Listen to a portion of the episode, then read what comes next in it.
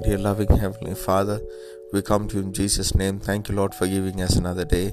Thank you for your presence which was with us yesterday, Lord. We pray that your presence will go ahead of us and show us the way today. Thank you for the word which you've given to us for today. That faith comes by hearing, hearing of your word. Lord, we pray that faith in us will arise, Lord Jesus, that we will seek you, that we will love you like never before, Lord. Yes, Jesus, help us to hear your voice. Help us to walk in pace with you in accordance with your word, Lord. We pray that your word will be a lamp unto our feet, Lord Jesus. We pray that you will teach us your ways, Lord. Help us, Lord, to grow in your ways, Lord. Help us to become more like you in everything that we do. May your name be glorified and highly exalted high above everything. We thank you, we love you, we honor you, and we praise you. In Jesus' matchless, marvelous name we pray. Amen. May God bless you, dear ones.